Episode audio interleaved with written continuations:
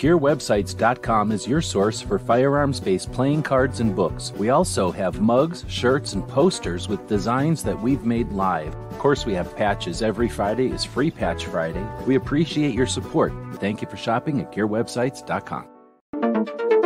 It's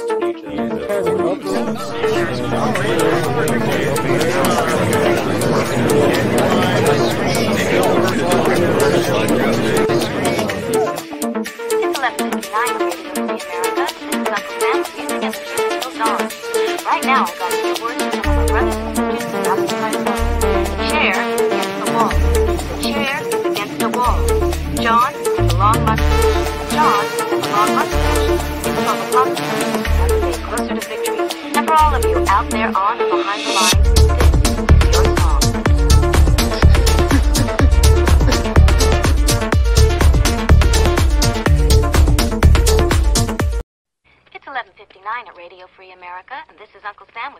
the truth until dawn. Right now, I got a few words for some of our brothers and sisters in the occupied zone. The chair is against the wall. The chair is against the wall. John has a long mustache. John has a long mustache. It's 12 o'clock, Americans, another day closer to victory. And for all of you out there on or behind the lines, this is your song. And welcome everybody to our daily gun show. We come to you live every weeknight at midnight Eastern, and we talk about guns for about an hour. Each night we have a different feature, a different topic. And on Fridays we wrap up the week. Eventually, we try to get this thing down to an hour so that we can also take a look at industry on Fridays. So uh, as we can move on past some of this uh, political stuff, we keep a focus on uh, the bigger picture, which isn't just our defense of our rights, but enjoyment of our technology and the uh, infrastructure, what we got. And we're in a pretty good place in 2022. So, in that any case, until we get to that point, what we do on Fridays is take a look at what content has been created that's focused on our Second Amendment. We do that in a couple of different ways. Oops. And we do it here live. And this is, let's call this the middle of it all, the big, the center of it all. We go live throughout the week. We prepare for this show by creating this video and putting stuff in the description. And we're screen sharing that right now. So you can see the description of this video. It's kind of boring and long. Uh, we use up all of the 5,000 characters that YouTube lets us use here. So what we do is instead head over to our Patreon, uh, which is what we consider our blog. Thanks to the 148 people that support what we do by subscribing to our Patreon.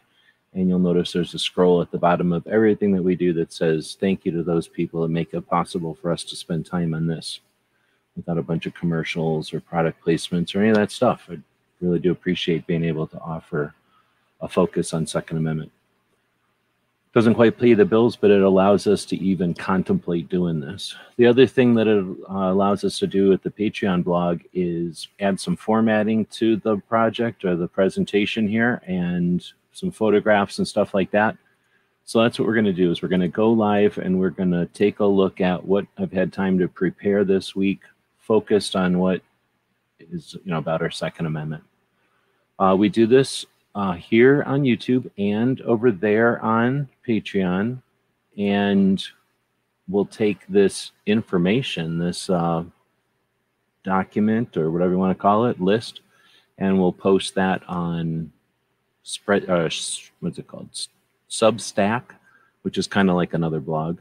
We'll put it in a newsletter that gets sent out to a couple of 400 people each week and then we'll take the completed video once the show is all over and we'll post it all over the places where we have firearms focused video hosting like guntube.org completely valid video hosting platform uh, made by gun owners for gun owners.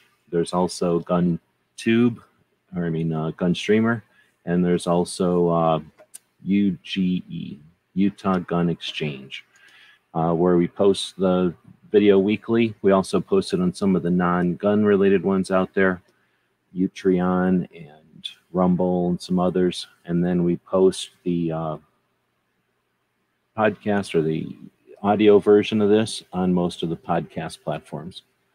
The goal is to get as much of this information out there as possible. People are doing good work, and this project on Fridays is designed to help amplify that stuff. So, thank you for joining us live and letting me describe it there. We'll start to dig into what we've come up with this week. I usually post a poll for the people that are watching this live over on YouTube. So I think I'll start with that. So I'm going to head over to the YouTube channel and ask, how was this week for 2A? And we can say, great week for 2A, or spell that right. We could have good week can have okay week. And then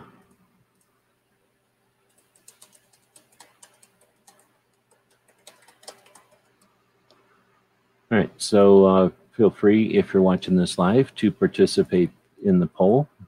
We've uh, arranged with YouTube to make it completely free of charge tonight. And if you'd like to comment, we leave about a quarter to a third of the screen over here so that we can uh, encourage the interactive nature of this internet. All right, so now we'll actually dig into what we got going on or what we were able to find this week. I think before I get going, I'll drink some more of this coffee and say hey to the people that are showing up live. We do this at midnight Eastern, 9 p.m. Pacific so that we can have our own time slot. Nobody's really competing with us here. make this show as long as we want. Ideally, it'd be a long format show that gets into all kinds of topics. Lots of ambition for this show. We've been at it for 1,300 and something episodes. No sign of getting tired. However, we would like to offer more each evening to make it a long format show. So if it's something you'd be interested in, can consider subscribing to what we do over on Patreon or one of the other places double or so what we've got now, we might be able to actually accomplish that. So uh, it's not a long term goal, it's just uh, uh, not too distant goal, hopefully. All right, with that being said, um, we do have Kingpin out there. First one to say hey. I don't know if he's on both platforms. We said it a couple of times. We do post this on the YouTube channels. I guess I should say two YouTube channels and a Twitch channel. So uh, thanks to the people that show up out there. Then uh, G23 said Second Amendment comment and thumbs. Thanks for that. Chris740 is out there as well. And Krabby Turtle. If anybody else is out there, no way to know unless you make some kind of noise. All right, let's dig in. Uh, this was episode, or this is episode 1370. So we've been doing this show for a little while. This week went pretty quick. I've been doing some things. Uh, we had a couple of different uh, projects this week and just seemed to zoom by. So the question is do we get anything accomplished for 2A? Little incremental steps on our side for sure, but in the big picture, another week went by without a consistent focus on what we've got on the horizon and getting ready, preparing for that, uh, efforting to work together. We definitely have it down. As soon as we're not at risk we all go back to leaving each other alone and minding each other's business. And that's great when we don't have adversaries that are constantly working against us. So right now we've got adversaries that I'm pretty sure they think they can just keep wailing on us. And uh, it would be uh, a lot easier to be less concerned about that if we spent a little more time at a national level, big level, I think, working towards that. Um, be awesome to see some projects that are even thinking about that. I haven't. If I'm missing them, please let me know. All right, so we're going to dig into some bullet points uh, for the week. I'm attempting to do this as part of the wrap up.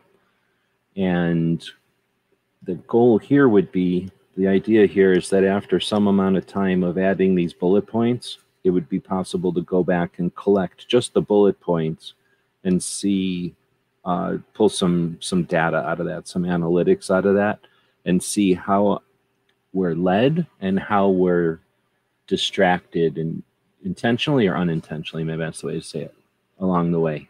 I mean, our heads are getting jerked back and forth a lot. We're looking that way, we're looking this way, we're looking the other way. and uh, how many times are we deciding where we're looking versus how many times do we hear the dog bark and we, we turn to look at it.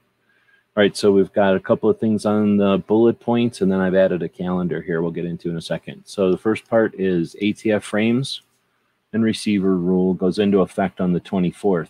So my question is, has anyone talked about that? Is anyone paying attention to that? Is anyone with the ability to get conversations going, having conversations about that, paying attention to it? Uh, next up is 24 sheriffs in Missouri uh, resisted some audits that are happening. And then we had New York bans the uh, police from carrying off duty, kind of a virtue signal, weird push. You got ATF collecting these triggers, suggesting that they're machine guns, and then get what's her face voted out. Liz Cheney got voted out.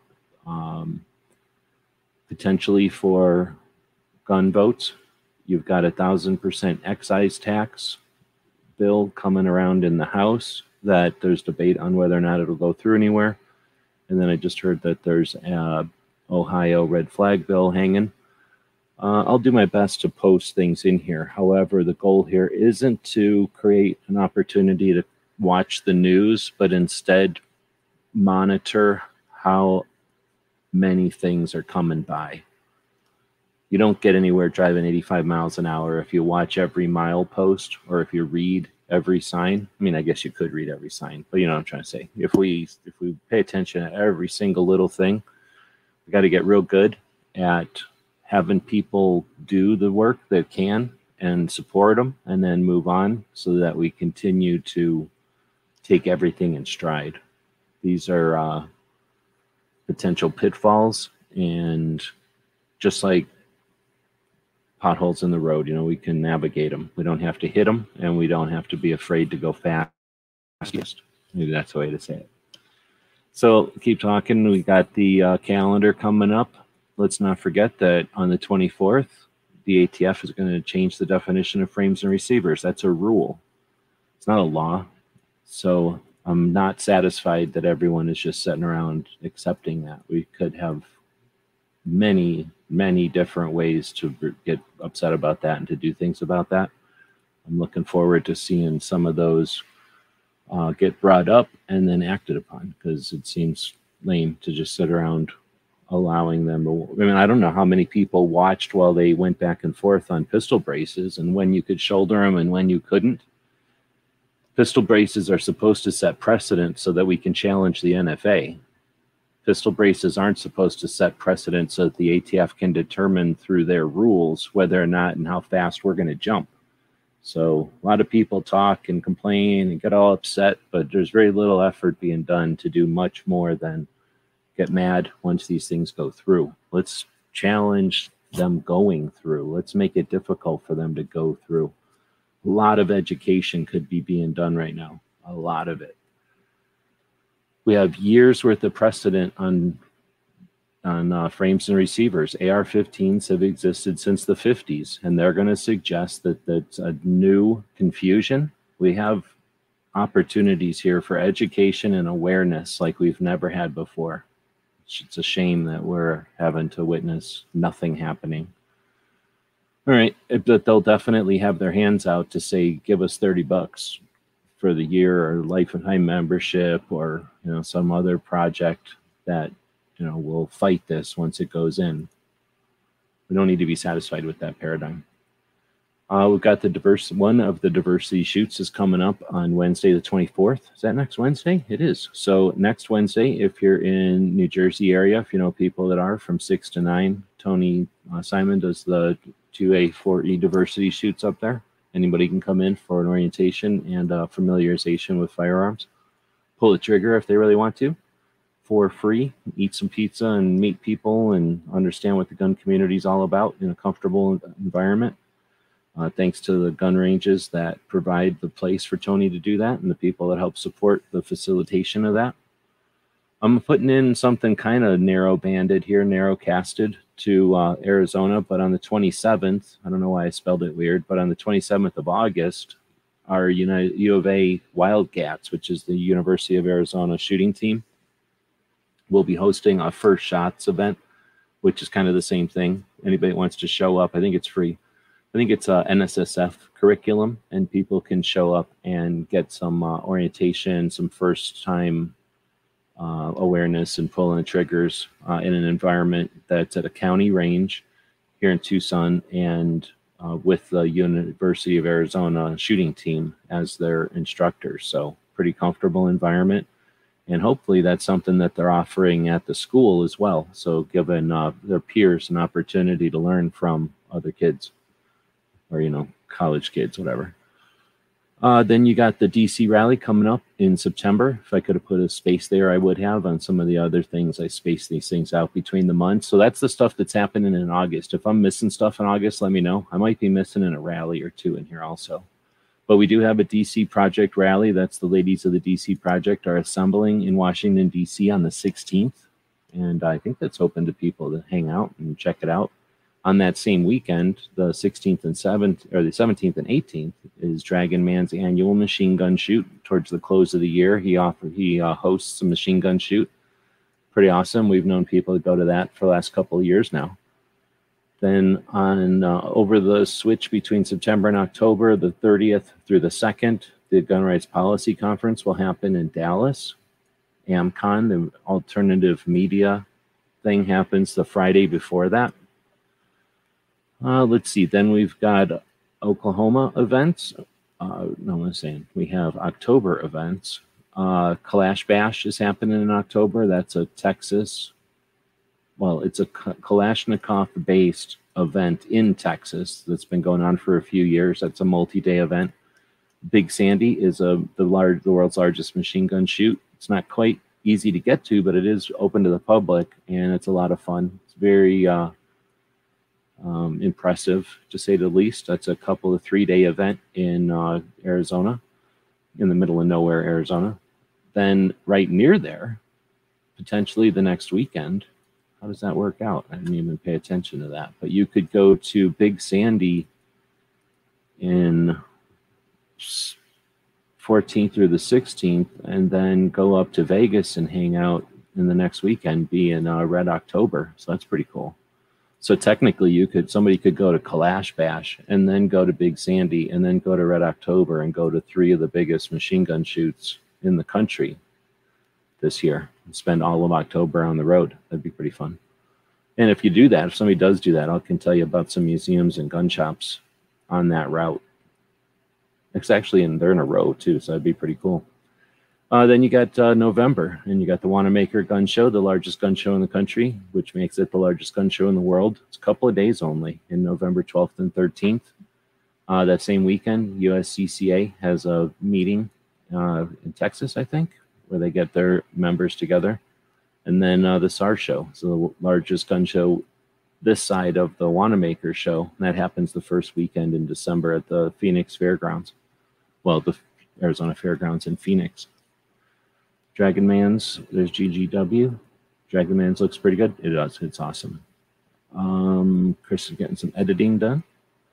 All right, so uh, next, like I mentioned, we do have this information that we're going to be reading through here on our Substack. If people are checking that out, let us know and you know say hey or whatever. I think you can leave comments over there. That's an interesting way to get this kind of information in a newsletter, except it's more like a blog being you're getting a link to the blog, you're not getting the newsletter but you get alerted when things get posted on people's Substack. So it's a blog that gets distributed over there. And there's quite a few 2A people over there. I think you can check out the people that I subscribe to over there. Uh, then we put this in a newsletter. Don't sign up for it if you don't like it because it costs money. I'm looking for people to spend money on that don't want it. Um, but there are people that just would rather get this stuff in an email, so we do that for them. And then uh, this video that we're showing right now. All right, so we always start out the week with the most 2A stuff at the top, and as it goes down, it gets a little bit less 2A or at least less focused on 2A. And uh, we're going to start off with Suicide Prevention Saturday, which is a project that Brooke Cheney's been doing for quite a while now. And it's an uh, effort, a consistent effort to offer brief, constructive, useful videos each Saturday to create awareness and opportunities for um, education for prevention of suicide. Knowing that two out of every three deaths that occur from a firearm are suicides. And we know that those numbers are included in the numbers that are used against us. In every way, everyone wins when we can help create awareness for suicide prevention. There's lots of different ways to do it, and Brooke provides those uh, tips, techniques, and inspiration and motivation each Saturday. It's also just a great effort to see somebody who's passionate about something in the firearms and the Second Amendment realm who's able to to um, to um, act on that and be effective. So it's great uh, motivation just to know that she's out there doing it. So I highly encourage you to to uh, participate and to um, promote what she's doing and encourage her, but also listen to what she's got to offer. Uh, she does great, um, or she offers great little pieces, great little tools to add to the toolbox to make our conversations more effective with each other and others, the people that want to take away our property and marginalize our our existence, really. Not to mention, give you some opportunities to uh, help people that might be in times of crisis. That you know, you'd be danger making a bad decision. Moving on from there, she's not a one-trick pony. She's an instructor, a member of the uh, DC project, and was a uh, attendee of the very first A Great Start Shooting School, which is an amazing project. And I've talked about it a couple of times. I can't do it justice because I'm too old to remember everything anymore. But A Great Start Shooting, A Great Start Shooting School started when a couple of ladies were, um, if I remember the story correctly, hanging out at a range watching their dudes do their thing. And they said these ladies said to each other why don't we shoot also? And then they started shooting and more ladies showed up. And then uh, they facilitated what turned out to be uh, interest from a lot of ladies who just didn't know who or what to ask to find out about something like this that was 2015-ish and or a little bit before that actually and now uh, they bring oh man, I want to forget how many, 700 ladies together who are the instructors. And those uh, ladies get together in Colorado each year for a phenomenal event.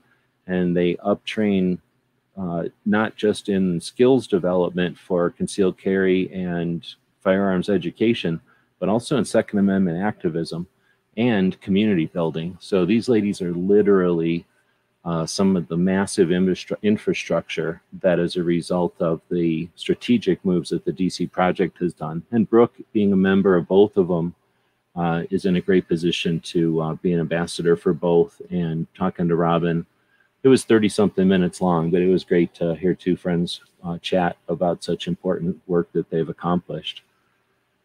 Uh, let's see. So then you get Smith and Wesson, uh, the CEO the president and CEO, which you don't hear about too often because you think I think of Smith and Wesson as uh, some kind of corporation,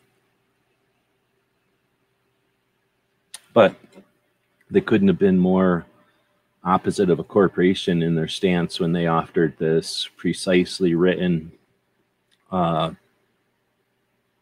what you call it statement to the uh, anti-gun politicians who are weaponizing gun ownership and suggesting that Smith and Wesson was somehow hiding from their inquisitions. And this reaction from Smith and Wesson was well done. Uh, made a video as soon as I heard about it, an hour after it went out, and a bunch of other people have mentioned it and, and uh, read it. It's just one page, but it's uh, very well said, and uh, you know, one of those things to hold up. Right. Uh, wish I could have done. Wish I could have, but I have nationals in Talladega. Oh, you mean like during Wanamaker? I'd like to go to Talladega. Clover got to go to Talladega. I've never, never been to there yet. Uh, let's see. And then barbecue is out there. Good evening. All right, next up is the reload. So uh, our Patreon subscribe to what we do, and then we subscribe to other projects. So thanks to our Patreons to give us the chance to subscribe to some of these projects. The Reload is an interesting one. Uh, they go on national TV and they represent gun owners all the time.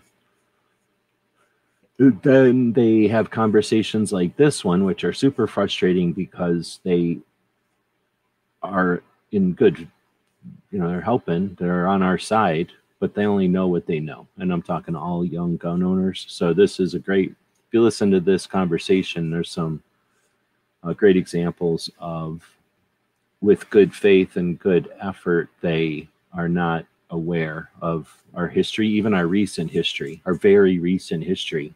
So this was an interesting one. The reload has given me lots of interesting topics, even though I don't. Um, the topics aren't specifically about what they're talking about.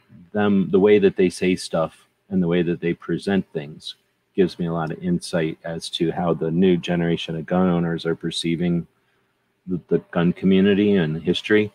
We'll be talking about that in a bit here, but this was, uh, I'd be curious if someone were to listen to this one. It's an hour and 13 minutes long.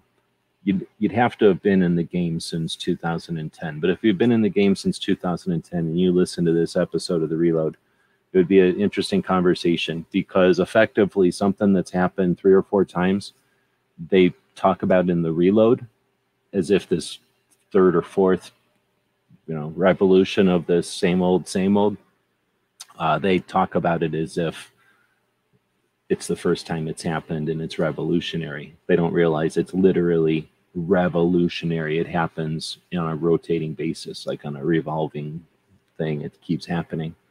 Anyway, can you get a link to the Smith and Wesson? Yeah, it's in the link to the video. So link to this, and then it's a link in there. But I'm sure you can get it around. Uh, Smith and Wesson has it on like the main page of their site. I think they have it on their Instagram post too.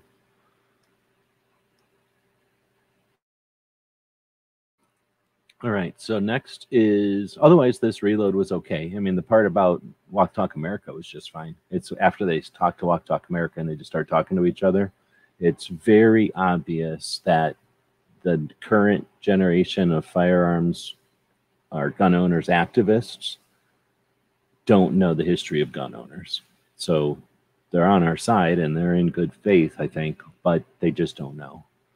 I don't know if it's necessary for them to know, but realize they don't know this you know no one could how could you know the stuff that you haven't experienced um, next we get uh, link to mike detty's book. Uh, it was fun to be able to hook up mike and toby. Hopefully they'll have another conversation. They had a quick conversation on the radio show we'll mention in a bit. But uh, they have a lot in common and it'd be interesting to hear them have a longer conversation. Uh, so I have no idea if they will, but uh, I figured I'd post a link to Mike's book here.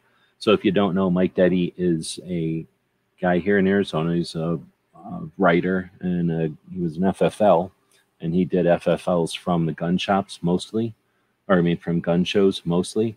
Uh, so in other words, he would set up an elaborate setup at a gun show, and that was his that was his store. He would own he was an FFL, but mostly through the gun shop. Every once in a while through his home, but just really for friends and cartel members.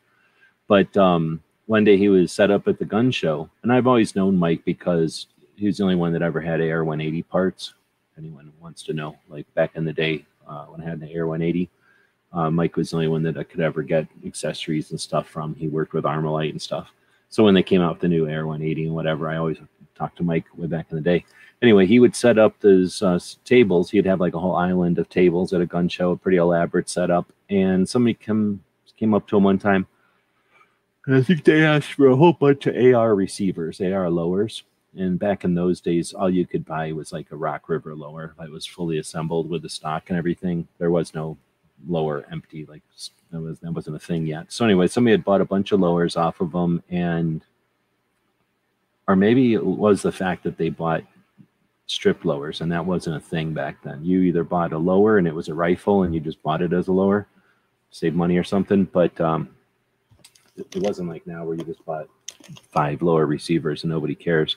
It was a big thing. So he went to his FFL person and said, "Hey, I think something's going on here because of the way that this purchase is going down." And uh, they went, "Yeah, go ahead and do it. That sounds like a good idea."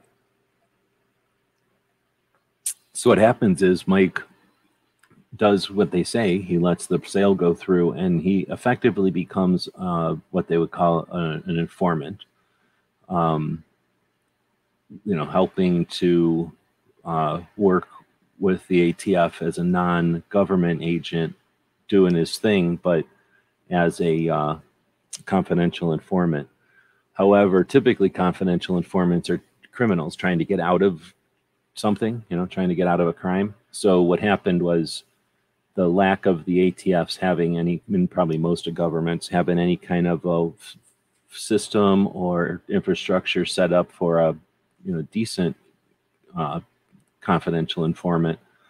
They ended up doing some really heinous stuff to Mike and definitely sloppy stuff as far as law enforcement and uh, interdiction.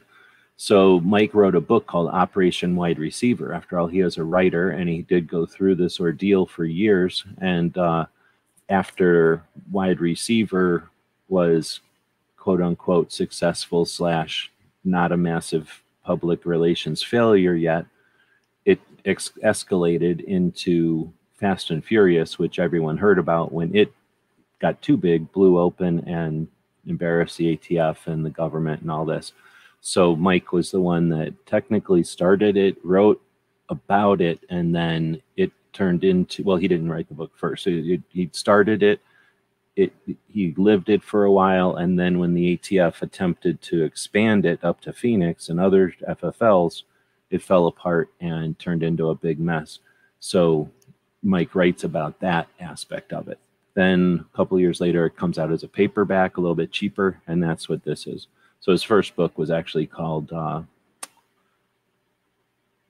Guns Across the Border, and it's a hardbook cover. Uh, anyway, I put it in here if you want to pay, check it out. It's an interesting book. It's not difficult to read, and uh, just because Mike was on the show, I figured it's timely to talk about Mike's story. Unfortunately, we typically only talk about it on the anniversary of the Border Patrol agent Brian Terry, who was uh, killed with one of the AK 47s that got walked across the border uh, under the ATF's instruction. So it not only backfired and uh, didn't work as far as their interdiction or their um, their detective work, but it also caused the death of a border patrol agent. And that's just the death it caused. I mean, obviously, lots of if that those if those AKs were in the hands of cartels doing all kinds of shady stuff around the border, willing to shoot a cartel or I mean shoot at border patrols, who else were they shooting at? Who else were they annoying or rooting around? Really, it's kind of dangerous down by the border, and that's an indication of wow. All right, so then we get uh, going on to kind of another mix match from uh, the uh, Cape Gunworks shows this week is the Veterans Top Shot International. I probably should have put that into the list up here. So that one's coming up on the 10th of September, and that's a, a two-parter. It was a golf match and then a shooting match uh, to uh, raise funds and awareness for veterans. The match for golf happened earlier in the year, and then the shooting match happens in September. Something like 100 shooters, 96 shooters are uh, divided up, and they shoot a bunch of different guns because of the laws in Massachusetts, it sounds like you don't bring your own guns to this match. You go there and shoot those guns, which I guess kind of levels the playing field in some aspect. Anyway, it's an interesting uh, project, so I want to just throw the link out there to let people know about it if you happen to be in Massachusetts in September. Uh, as an indication of the kind of stuff that Gun Owners of America is putting out this week, we've got the all this other stuff that we you know, are being distracted by and whatever. And I guess in an effort to just have consistent content come out, Gun Owners America posts this seven minute produced video of something that happened weeks and weeks ago when antonio was at the testimonies for the house. So this is something that happened a while ago, and they're I don't know if they're just trying to reuse content or if they're trying to keep a level of people being upset or something, but I don't know. But effectively, it's them doubling down on the accusation by one of the Congress people when they were talking to Antonia, who was minding her business, just sitting there listening to the testimonies or whatever. They said, "Hey, you on your Instagram thing, it says you wanted to get rid of the ATF. Is that true?" And then she goes, "Yes." And I don't know, it wasn't a big deal. It wasn't even really mentioned at the time. So now later they're doubling down and making sure everybody knows that that is their goal, that is their objective, that the ATF isn't necessary. However, they're not just irrationally saying there shouldn't be an ATF. They in the seven minute video they put out like a plan, uh, some steps that would be needed to be taken in order to remove the responsibilities and obligations of the ATF so that you don't just remove the letters and change the infringements to other people, but instead remove the infringement so that there's no need for the enforcement and regulation. Uh, needs to be mailed out? What do you mean? I don't know. I mean, they could put a poster. I don't know. Nobody's going to read the poster, but it is certainly nice to see Smith and Wesson, um, you know, making that public statement for sure at a time when, you know, people like to complain and moan all the time about everything. All right, so I like to post stuff that's happening, good and bad, and hold people to task and uh, give them kudos when they're doing good stuff. So Jared over at Guns and Gadgets gets a lot of flack from people because he's probably way bigger than the people that are giving him flack. Uh, and then what he sells coffee or something. So at least he's doing stuff, and he's the only one at the size of 526,000 subs that is continually exclusively talking about gun and Second Amendment stuff. Well, Second Amendment stuff almost was completely. Um, I don't think it's working for him because now he's making some kind of a car channel. That's never a good sign. So if you've been around for a while, you know what happens when a channel starts making new channels. It means they're getting sick of what they're doing.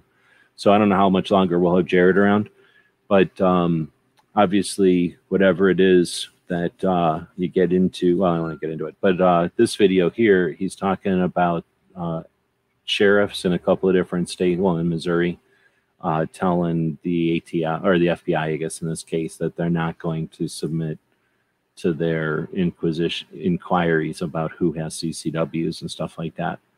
Um, again, this is something that's do we want to keep our ear to the ground and know about everything that's happening? Do we have the ability to react other than getting upset? If it is just adding noise to get people upset, if it's just throwing blood in the water to get everybody upset, then it's useless. But if it's dropping uh, direction, if it's offering insight to people who are actively taking care of business, then this is what we could potentially be using. So I don't know. Does Jared a part of any of the like GOA or anything like that? I don't think he is. And I don't know what uh, the other people who claim to be representatives of the GOA do because I don't follow them and uh, unless they're doing it really loud and in some way I don't hear it, um, I don't think there's much um, leadership at the national level groups as far as here's some things that need to get done. How are we going to accomplish it? It's just uh, more of the here's the form you can fill out that we wrote. Anyway, so next, uh, Jared's saying they're coming after everybody's toys. So, you know, he's he's putting stuff out there and he's getting big, getting people aware of this stuff. But how good is it when you've got a? How do you get big? You get big by keeping people paying attention, and you get people paying attention by suggesting that they are coming after toys when it's a rogue weirdo in New York complaining about toys. So again, things that need to be on our radar. If we have active participants taking care of business every time something gets mentioned, okay. But if it's just throwing blood in the water to keep everybody upset, so it's one of the things that uh, we're going to have uh, two ways of looking at everything, and uh, keep that in mind as people critique and congratulate each other. A lot of these people are getting paid to say how great each other are. So got to filter that out. Speaking of getting paid to say how great each other are, I don't get paid nothing to say how much good anybody is. So I'm going to call people out and I'm going to congratulate them as much as I can. Our goal here is to uh, offer a focus on what's happening for the Second Amendment, right? So all the rights all the time. FPC files a brief in a First Amendment lawsuit. So FPC uh, Coffee with Craig, um, him and that other lawyer guy with all the tattoos. Oh wait, all the lawyers have tattoos. Yeah, what are you gonna do? So it's the one lawyer who wears a hat and with the tattoos. They were talking about how somebody in Minnesota said something to the police on their Facebook, and then the police deleted it, and now the police are getting sued. So we've got the redefinition of receivers coming on the 24th, and instead of national level organizations offering leadership, direction, or at least some constructive potential something, conversation, or at least something, we're getting a First Amendment lawsuit against somebody's Facebook post that was deleted in Minnesota against a police station. So, next, this guy, uh, Professor Yamane, um, you know, he's he, he posts a lot. I don't post repost people's stuff unless you know it's uh, worth reposting. A lot of times he's doing things that are just not, you know, relevant or kind of weird. So I don't have anything to post about it. This time he posted five of his top 10 videos that he, or five of his top 10 books that he likes that are so good about 2A. So here's the books. Okay. And then I go, I, I put in here after listening to the description you gave for book number six, I think I may understand why I do not agree with the idea of gun culture 2.0. The focus of these books seems to be from the outside looking in with an attempt to measure their understanding of gun owners. And that's it. Not so much about understanding guns and our culture, our technology and our industry and our history and our education or in our society. At least that's what I said because I was trying to get across to him that I just do not like this gun culture 2.0. He keeps saying, "Oh, I got it from a gun guy who everybody." I'm like, "No, you got it from somebody who nobody even listens to, some hunter who doesn't know what gun culture is." So, gun culture 2.0 is whack. So then Dave Myers, I don't know who that is, Dave Meyer says, "That's because," and I like this a lot. That's why I'm reading all this. That's because everyone has been part of gun culture for the majority of their lives don't need to write books to try to understand what gun ownership is all about. It's simply a part of their lives. Academics never seem to be able to understand the dynamics at play. I suspect they are ultimately looking for something that doesn't exist a single core reason for gun ownership or the gun lifestyle. So thanks to whoever Dave Meyer is for summing that up. Here's the deal 179 views and not one other comment. So even the professor didn't comment on it. So what is all that about? So I think that's what we're figuring out. At least I think I've come up with something. And I think that's that some people think that gun ownership is like, I don't know, freaking being glucose intolerant or something, and that you know you get prescribed you're a gun owner, and then that's it. You just go buy a pill and you're a gun owner. I don't know what they think, but uh, yeah, they keep thinking that there's like gun ownership and not gun ownership, and that's the two states of being or something. So I think that's the that was an interesting uh, realization this week. Is that the way to say it?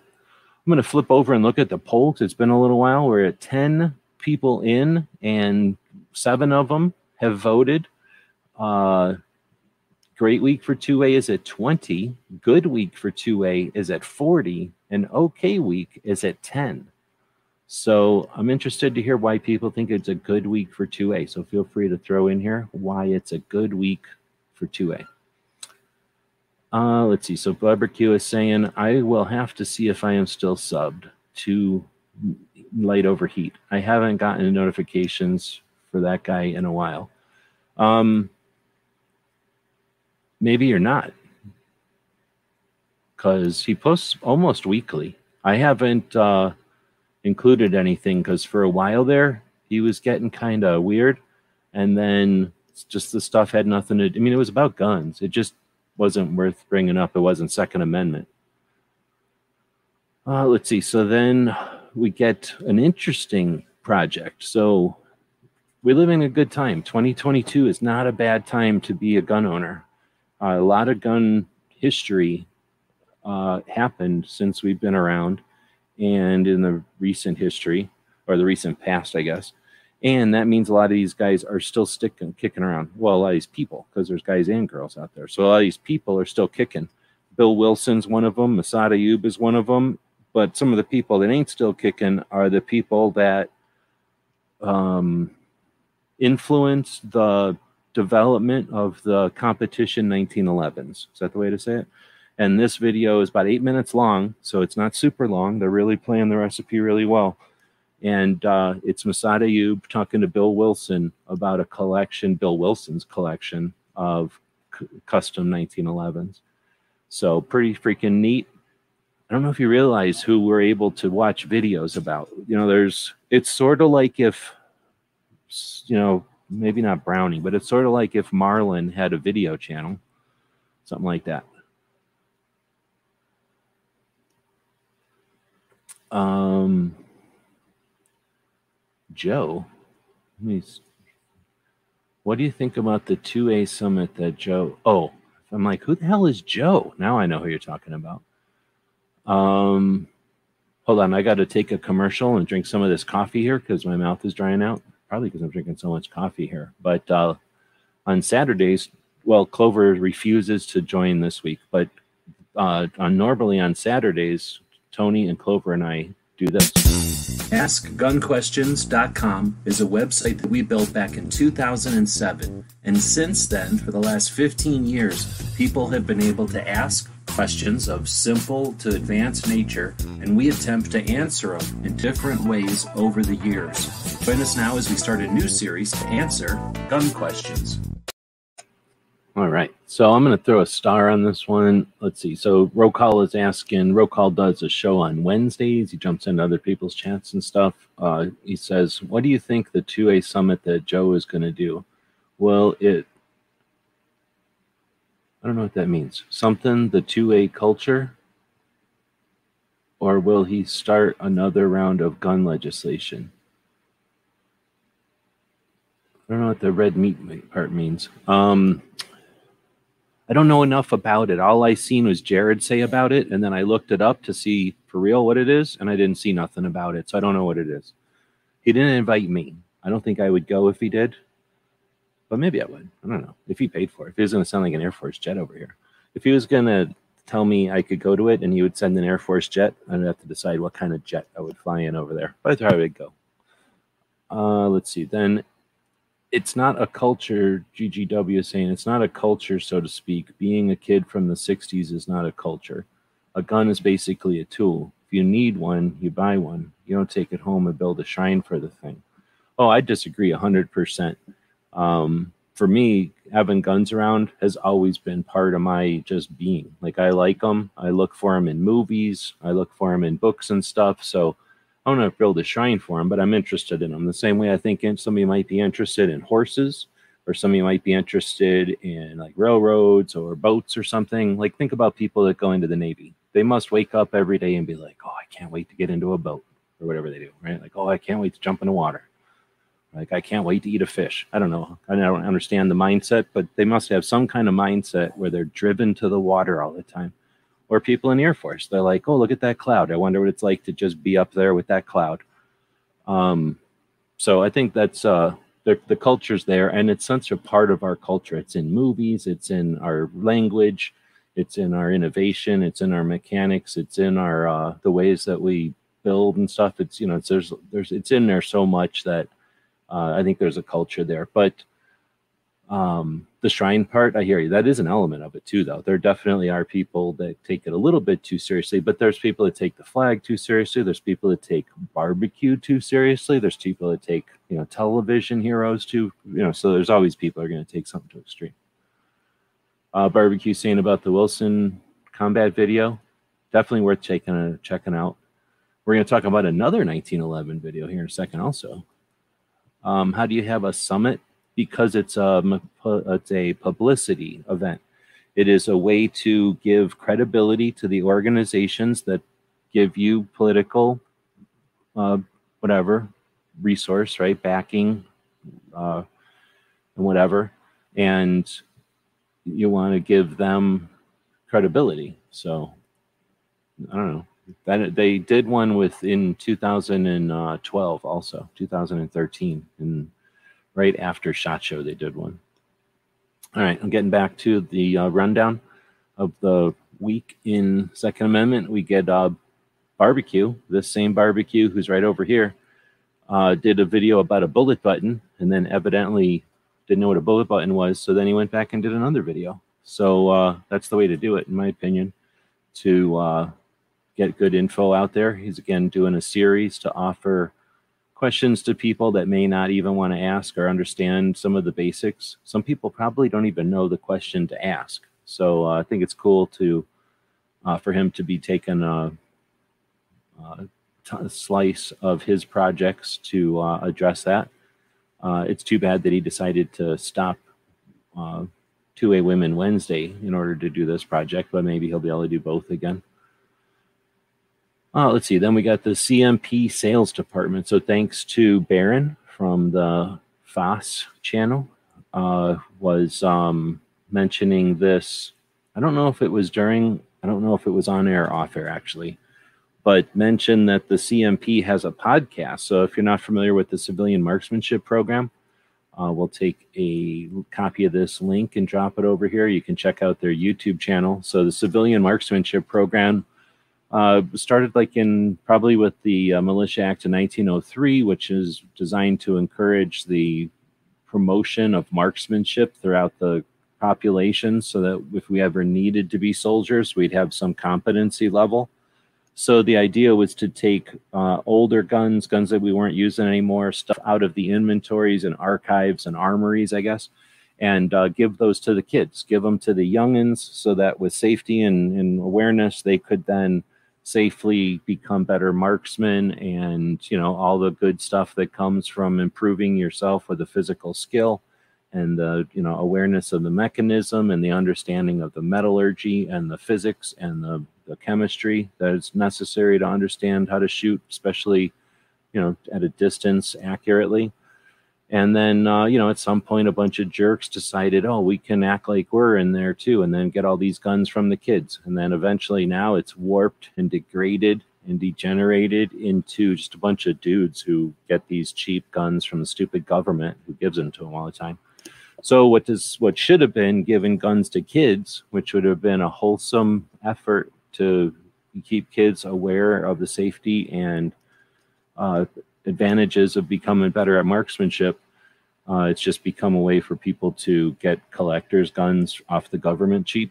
But anyway, it was pretty interesting to listen to this um, podcast. It's super boring one. It's it's a bunch of people talking about Garands, but uh, it's ladies talking about Garands really boringly but it's interesting because they talk about how bad they are now. So if you're interested in the CMP and you're interested in Garens and you don't already know about all this, uh, it's like an hour, maybe it's two hours. It was worth listening to. Uh, I'll probably stay subscribed to the channel and listen to it even more.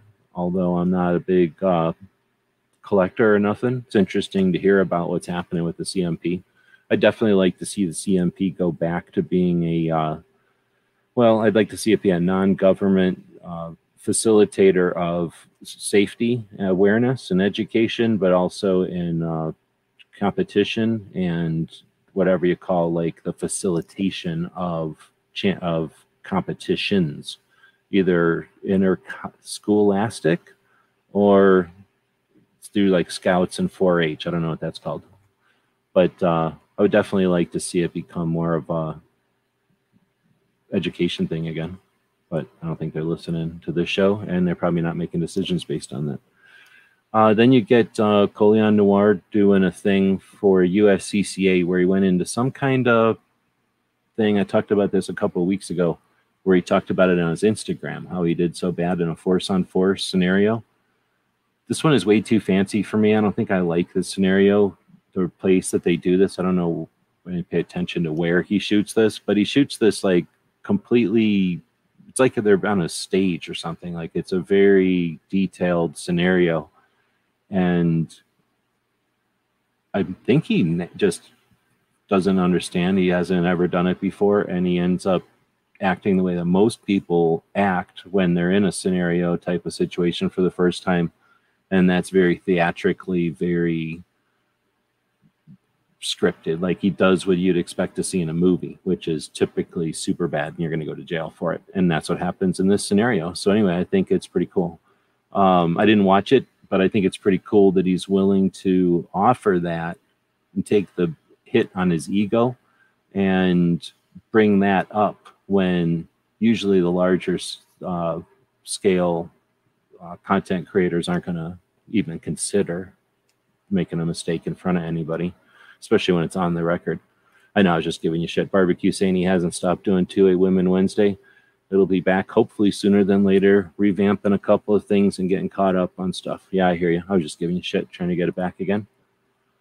There are still ladies out there doing 2A, FYI. Uh, let's see. So I didn't watch it, but I'm recommending it anyway, just because I like that there's people out there willing to, uh, hopefully in a good way, show that everybody has stuff to learn and that it's actually super fun to do scenarios. Uh, they t- if you don't mind learning how bad you are, scenarios are awesome. If you've got an ego and you can't handle realizing how bad you are, then you're not going to appreciate a scenario type situation. But uh, I would fa- I would also throw out the caveat that I've been to some pretty decent scenario situations, and just by watching other ones, I can assume that they're not always good. So I'm not going to say that they're always good, but they can be very good. And I'd be curious. Not enough people that uh, I chat with have done any kind of scenario training, so I'd be curious to hear what people think about that, if they've ever done it or tried it, or once they experience it. Um, another way to experience scenario training on the cheap is be a role player. Sometimes they're not going to let you be a role player unless you've been an alumni or you've been in the course. But being a role player, being one of the people in a scenario, you're going to learn from every student's, well, errors because nobody does them right. So you're going to learn from everything. But often, depending on the type of class, if the if any kind of coaching is done with the role players aware, sometimes there's like a specific reason not to so it'll kind of depend but there's so much to learn. And then there's all that time when you're waiting between scenarios uh, you've got the opportunity to talk to the other role players and often those are other people that are just as interested in the tactics and techniques and awareness that you know that kind of training can help you create or foster. So super super good stuff. If you haven't been to uh, force on force training i recommend uh, tactical response but you know, if you can find something that's that level or better, then I'd encourage you to check it out. Speaking of that level or better, we got uh, Gizzard, who was in here earlier, I think, uh, does a long format show once a week. Oh, wait, not just once a week, twice a week. Was he in here? Eh, maybe that's crazy. I thought he was in here. Okay, I'm crazy. Wasn't, wasn't Gizzard in here? No, I'm crazy. So maybe I thought it was Gizzard, but it was really G23. No, Gizzard wasn't here. So uh, anyway, Gizzard does a long format show on Fridays and another one on Sundays. Uh, every once in a while, I like to link it in here because it takes an exceptional amount of stamina to do a four-hour show.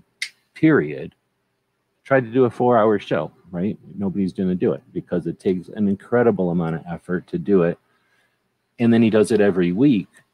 And then he does it Fridays and Sundays. So each show is a little bit different. The Friday shows, uh, you know, everybody's been working all week and they're awake and they're probably drinking. On Sundays, it's the opposite. People are just waking up and it's the weekend, so it's a little bit different speed. But uh, again, it's not something that I take very lightly. I appreciate it a lot. There's uh, no guarantee, there's no obligation for the internet to provide places for community to happen. That only happens through intent and tremendous effort. So let's not forget the people that take the effort to create the places that we are able to chat. This dude does it.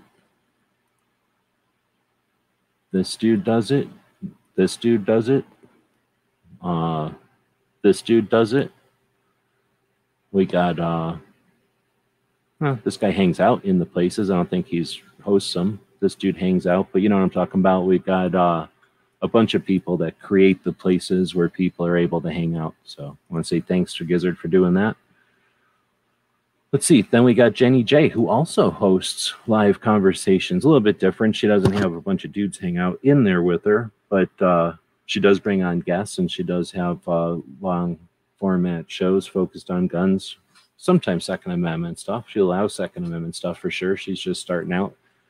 But she also did a interesting 1911 review. So we have the one from just a minute ago with Bill Wilson, and then on the other end of the scale, so you've got Bill Wilson, pretty much household name. Wilson Combat is a household name. Been around since 1977 in the industry with respect pretty much since then. Again, household name, you know, was a bit was there to build some of the sports that people play one of the largest channels on YouTube, but one I think the largest of the uh, channels in the industry at 318,000 subscribers, something like twice as big as my channel. And then you got Jenny, just a girl. She's a school teacher, I think, or was or is. 1,000 subs. She's about to hit 2,000 subs. So something like the scale of 150 times, no, 150 1,500 times bigger than her. And she's over here posting a unique 1911 as well. So kind of neat. Internet's pretty cool, and everybody has access. Everybody's getting the opportunity to see what Jenny's putting out there and what Bill Wilson's putting out there. And I think this week, actually, there was a video from Toby at Cape Gunworks that they put out at the end of one of their shows this week talking about their visit with Nighthawk. And I'm sure that'll go up as a separate video, but I didn't see it go up as a separate video yet this week.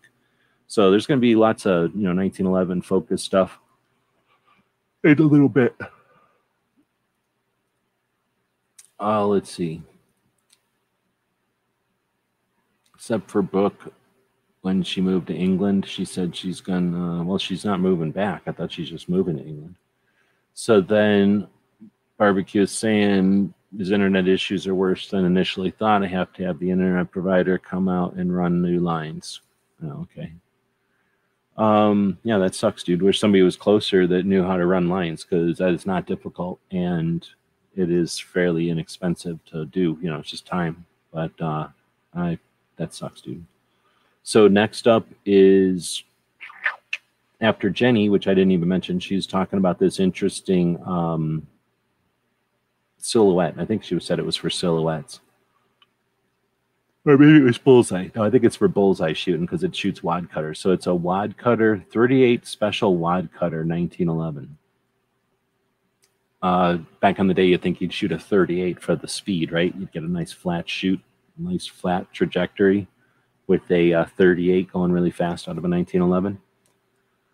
Uh, speaking of flat trajectories, we had uh, our first successful preview with the with Alexander from the uh, auction house. So uh, now, when the auctions are coming up on Tuesdays, we'll be able to go live with Alexander and uh, check out some of the stuff via the website and even if someone has a question or something, he can turn the camera on and go run and get a picture, you know, get a video of the underside of something or what's it look like, you know, on the other side that, that they didn't take a picture of yet or something like that.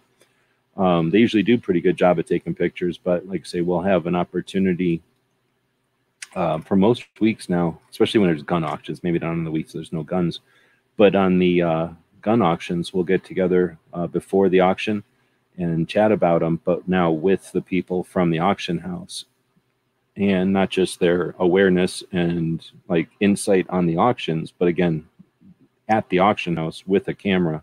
So if we really want to, they'll turn the cameras on and bring the item over or take the camera over to the item so that we can really check things out uh, for any potential bidders. And I'm super happy about that because I got a bunch of stuff coming up. I think I can go over here and click on this and show you all the stuff. We got some Saiga magazines coming up. The one of the Bulgarian kits is coming up in three days. Got a whole bunch of old-fashioned ammo that's super crazy old and collectible. That Geiger counter with the uh, I forget what they call these things, dosimeters, and then the little recharger thing that charges up the dosimeter. So you put these little pens in your pocket, and then they change color when you got nucleared. And then this thing is a Geiger counter, and then this thing is the thing that charges up the little pens. So basically, if you walk around nuclear silo, you're going to get one of these pens. And if the pen changed color, you know you got nucleared. Uh, we got some other ammo coming up and a bunch of Saiga mags. So if you know anybody that's got a Saiga 12 and they want to buy a bunch of magazines, I'm closing them out. All my Saiga magazines are up at the auction. And then there's a couple of other parts kits coming up in 17 days, 38 days, and 45 days. Also, the ammo collection is coming up in 40 days. So we'll be mentioning that stuff periodically. And I'll be spending more and more time doing that because I'm not quite cutting it with uh, funding and stuff. So we'll uh, be spending more and more time with that. And uh, thanks to the people that participate over there and the people that help share that stuff around, because really that's about getting people's eyeballs over there uh, to find the uh, people that might be interested in the weird stuff we're selling over there. Uh, let's see. Then we had, I don't know why I have it in there like four times. Then we have the overnight. Uh, happens every Wednesday after the tactical quiz, and every other week they do the um, overnight. So I should have said the mouse party happens every Wednesday after the tactical quiz. The overnight happens every other week on Saturday. And I think last Saturday they talked about gun safes. So it's pretty good conversation. Let's see. Yankee does stuff once in a while. Uh, recently, he had a drive or a campaign to uh, raise funds for some puppy shelters and Seven Wonders cats shelters. So uh, eleven thousand dollars got raised. I forget how long they did that. Um, just putting that out. Yankees uh, friend and often does stuff like that. And it's not quite Second Amendment related, but it's a bunch of Second Amendment people that participated in that. Now, Kingpin was out here earlier, and evidently he's working with some of those undercover types, the people that sneak cameras into places. And he's got some footage from a Glock meeting. Here's the thing uh, I let him know in the comments also that this was a Glock meeting way before we got Ice T. So now we have Ice T at these meetings. But the other thing is, you shouldn't be taking videos of meetings that you're not a member of. I'm just saying. Then we have Seven Wonders posting a spider video, even though it isn't technically gun related. Uh, he hangs out in a lot of the chats and stuff, and it was a pretty interesting video looking at a spider web he's got there posted that one. And then again, not necessarily gun related, but Pat and Bunker is constantly in gun conversations. And he posted a pretty cool video about these three wheelers, which are super unsafe and super dangerous, and they should be banned. Also, nobody needs that many ATVs, really. So feel like number one, some of them he has are too powerful. Also, he has too many of them. Also, they don't have enough wheels. And also, some of them have too many wheels. So, you know, motorcycles are okay cars are okay, but where do three wheels come from? Sounds dangerous to me. So I think 100% of the people that fall off of a three wheel vehicle fall off of a vehicle with three wheels. Those are stats that you can't deny. So we're going to move on. Chris, who was out here earlier, may or may not still be out here, posted a video uh, with uh, getting some of the loot from the um, I think this was from a super chat thing. I don't know if this was from the uh, tactical quiz, but I do appreciate it when people post stuff. So uh, one, it lets us know it gets out there, but two, it gives us something to link back to, to uh, brag about that got stuff out there, but also to give us a way to link back to you because we do appreciate it when people purchase stuff from our store. So when you give us a chance to link back to you, we're going to do that whenever I can. To uh, you know, our store is not big, but it's probably bigger than some channels, and uh, if we can link back, then that's the point. You know, let's give you as much bang for your buck as we can. So again, thanks for that. It helps get the word out, and it's also um, good to know because we lose stuff, and I don't like to lose stuff. Right on. Thanks again, and thanks for the thing that you sent. I appreciate that. I'll have to go over and check when that's coming. Tricycles aren't meant to go that fast. Otherwise, they'd have another wheel on them. I agree. I'm not saying they should be banned, but maybe some of them should be banned some of the time and for some people. Like if you're trained on three wheels, maybe. But anyway, uh, let's see. Allen Anchor is another patch company, and uh, they have their electricity kills patch. One of my favorites is now back in stock, and for some reason I didn't put a picture of it in here, even though it's a patch. So uh, you might want to check that out. They do quite a bit of the uh, novelty and humor line of patches, and that's I would suggest in that uh, realm. It's one of my favorites. Their uh, little electricity character, shanking a kid. Uh, let's see. Oh, right on. Thank you. So we got the um, Smith and Wesson. I mentioned earlier that they put out this thing, uh, memo or whatever. If we go over and look at Smith and Wesson, the, the what do you call it, the uh, YouTube channel. Oh, what did I do? I linked to my own video. So let me try to find Smith and Wesson's. YouTube channel. So I probably just should have gone. Oh man. 1 million followers. 1 million followers on Instagram. Look at that. And then if we take Smith Wesson Inc. and go back to YouTube. So 1 million followers on Instagram we go to YouTube.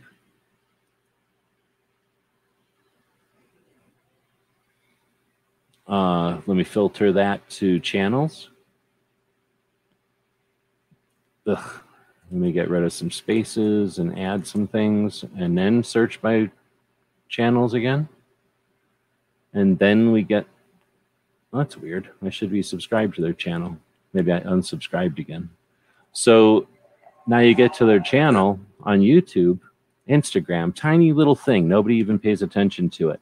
1.1 million followers, right? In uh, YouTube, the second largest search engine on the planet, everybody uses YouTube. 129,000 subscribers.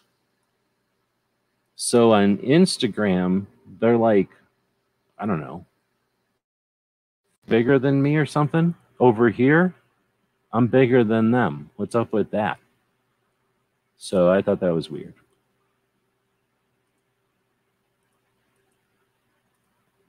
Uh, I'm going to check the poll since I'm over here, I guess. We've got a good week for 2A. It's still at 38%. Still interested in why people think it was a good week. All right, scrolling back down to this one. So because Smith and Wesson posted that message, or the president of Smith and Wesson posted that message all over, I went over and subscribed to their channel, and I thought, you know, why not? Because they did something cool. Let's subscribe to them. Obviously, I unsubscribed. I maybe I did that, or maybe it didn't. Maybe it happened. I probably did it because I do not like getting a bunch of ads all the time and effectively that's all Smith and Wesson posts are ads for themselves, which I guess makes sense, but still.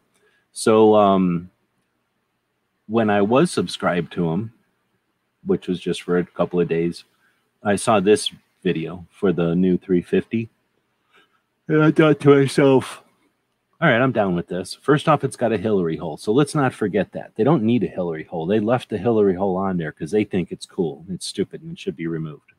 Uh, it's a it's a it's a it's a homage to an idiot, and it's stupid. It should be gone as a as much as a uh, virtue signal for good, as much as because you don't need extra parts on a gun. For crying out loud, you do not need extra parts on a gun. There do not need to be extra parts on a gun. So you don't need that stupid thing and it doesn't do anything. Nobody uses it. It's not safer. It adds to the complexity of the manual of arms. It makes the gun more difficult to use. It adds more parts. It adds more opportunity for failure. It's not safer. It's a con- it's a thing to do for idiots. All right, so I've said enough stuff about the stupid ass Hillary hole. Aside from that, it's just their It's because it's an X frame. So is that the big giant frame? I don't even know. I think I guess that's the giant frame. Uh, the 500s in or whatever. But uh, I don't know about this 350, but I'm down with it. So I'm interested. I don't know if people have had shows about the 350 and I just didn't pay attention because I don't usually pay attention to that kind of stuff. But when I looked at this, I was like, oh, that's interesting. So it's in this 350 caliber. And I don't know nothing about it other than I like to see new calibers hit the scene. So I don't know. I'm gonna, I'm gonna be curious and I'll be paying attention now to see if people talk about this 350 and it, how long it's been around and whatnot. Otherwise, uh, I'm unsubscribed to Smith Wesson, and I probably won't be bringing up Smith and Wesson stuff in the future. So, rare opportunity for me to talk about some gun that's new. Uh, otherwise, I wouldn't want that gun because it's a big, obnoxious, too big of a gun. But if it's for like a boat or something, or I don't know, you needed a big, obnoxious gun to carry around, like a shoulder holster. The thing is, my question would be to people who know about this 350 caliber, why isn't it an eight shot? I mean, it's a seven shot. I guess that's pretty good in an X frame because most of the time you're going to get like a five or six shot in an X frame because the cartridges are so big. But uh, I don't know. I think that's the advantage, right? Having a seven shot X frame. So you have a big giant revolver with a lot of shots where normally your big giant revolvers have giant cartridges that only have a few shots in them. At least I think that's the deal. I'll talk to Clover about it next time he's on. He's not going to be on tomorrow. So if anybody listens tomorrow for Clover, he's not going to be there tomorrow. Uh, let's see. Polite Society had Charles Heller on, and I forgot to put the image up here, but Charles was on on Saturday. The Weekly Bullet is the Second Amendment Foundation's weekend edition of their daily podcast. Um, you know, we could have a discussion on whether or not the bullet is all that great or not, but it is daily and they are doing it and they are progressing along at a pace. So uh, they typically have the same people on and they talk about news of the day, but they do interact with the conversation and the. Can you hear? Can you hear her over there being rude? Um, they do interact with the conversation in the YouTube. So uh, if you do want, or in Facebook also. So if you do want to be part of the show, that is possible. But that being said, they had Charles Heller on, and normally you don't get Char- Charles Heller on because he was like going on the internet. So that was pretty cool. They talked about Charles being uh, the recording or the person that's recorded the gun rights policy conference and run the audio board since 2002 she's effectively been sitting over there just as an aside. She's been sitting over here on her little pad thing that she sits on like upside down with her feet in the air like if she was dead or something for the entire show. So for as long as i've been sitting here blabbing she's been laying on her back probably with her mouth open. So she woke up and started gagging and choking over there which i believe is rude. Uh let's see uh, I guess G23 is taken off for the night. He'll be doing a live show tomorrow, usually. Uh, check that out. Long format show focused on guns and often Second Amendment topics.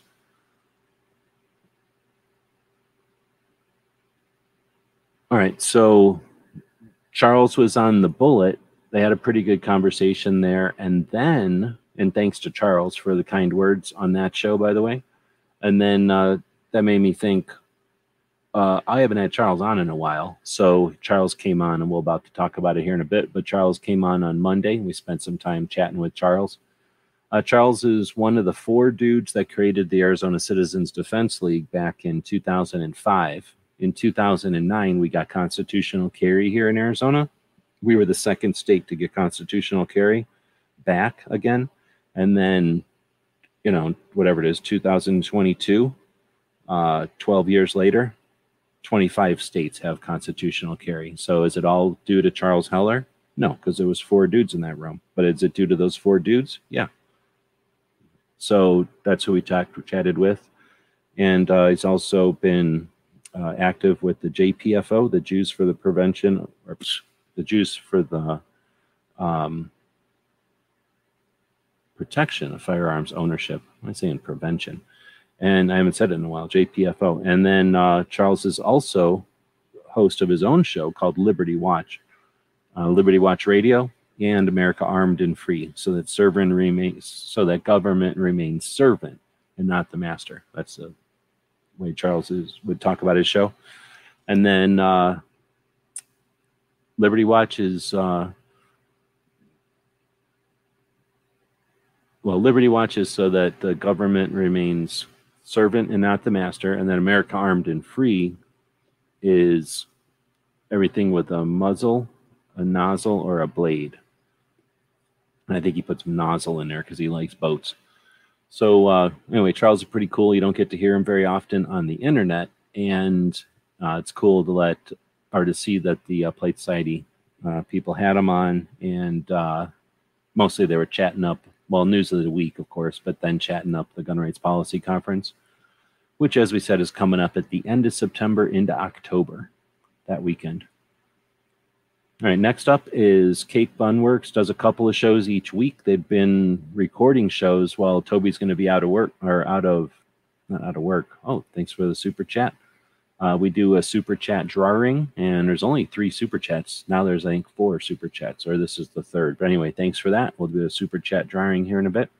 You got in on that. Uh, we do appreciate it. So, uh, one purchase from the store this week, and uh, that super chat. I don't know how much money y'all made this week, but I made about 50 bucks. So I do appreciate that more than you can imagine. Uh, let's see. So then Toby was on a couple of shows. He was on the Cape Grace Curley show, and then he did his own show. Uh, and then he went on our show uh, to talk about gun shops, and that was a lot of fun. Been wanting to do that one for a while. Uh, that show I think lasted for an hour, and then Toby and I chatted for quite a while off air, chatting about some other stuff. So hopefully we'll see a um, more emphasis on gun shops with my projects going forward because I really did enjoy being able to chat with a gun shop uh, owner about shops and not news of the day and that kind of fear and garbage type of stuff.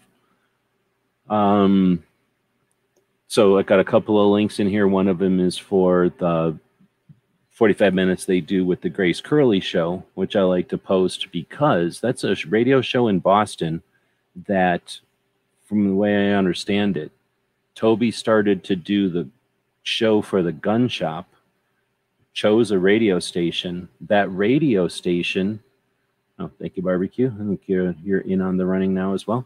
Um, that radio station had some get, uh, hosts, and they heard that Toby was a new host, so they had him on, and they had such a response to Toby being on as a guest talking about guns that they've had Toby on consistently on a regular basis every Tuesday to talk about the Second Amendment and gun laws in Massachusetts and regulations and just Q and A and uh, real outreach. Like that's literally what outreach is when someone can create and offer share that creation with others who then can appreciate it and experience it once they chose to collaborate with him, they understood that his focus had, was an interest of their listener base, their audience, and they were able to adapt and incorporate Second Amendment and guns into their, uh, you know, into their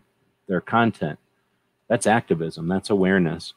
So uh, I put that in there because kudos to Grace Curley, who doesn't need to talk about guns, but has decided that it's worth it because her audience is interested in guns and she wants to foster that interest. And then thanks to bringing uh, Toby from the gun shop on to do that, because she could also bring make the decision to bring somebody on who'd be a much worse ambassador for gun owners uh, onto her show. So they do an amazing project there, and it's no small feat. That is not something that gets done casually. It's an actual effort, and there's a reason why you don't see very many firearms related projects on the radio waves. Period. Definitely not focused on 2A, um, as opposed to news of the week and uh, reaction and fear and hype and that kind of stuff, which will sell you know ads sell stuff and sell services.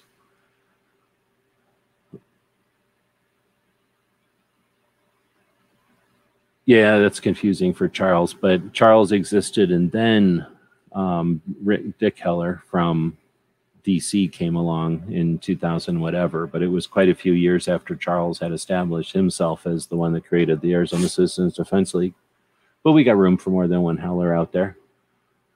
Uh, let's see. So next up, we got the uh, radio show. So I mentioned the Cape Gun Works is the radio shows. Whenever we get these little lines here, that's actually a, a, heading. So now we're talking about the radio shows that I listen to each week, and there's four of them. The uh, Cape Gun Works does two shows, and then uh, Come and Talk It is the third. Uh, they do a show every. Actually, there's two more they do the show every uh, Sunday at the same time as Eye on the Target Radio, the Polite Society broadcast. Amanda Suffecool and her brother, as they do the uh, on the Target Radio. Eye on the Target Radio is the only female hosted syndicated radio show about firearms. There are two other syndicated radio shows, I guess three if you count Toby's, uh, but none of them are hosted by a female, so it's pretty neat. And uh, they both stream both come and talk it and Polite Society stream on youtube live while they're broadcasting which means that when they go to commercial breaks for their stations they go to weird you know not live feeds from their streams on youtube uh, you'll go insane listening to eye on the target because they only play the same mind numbing break fillers that are horrible.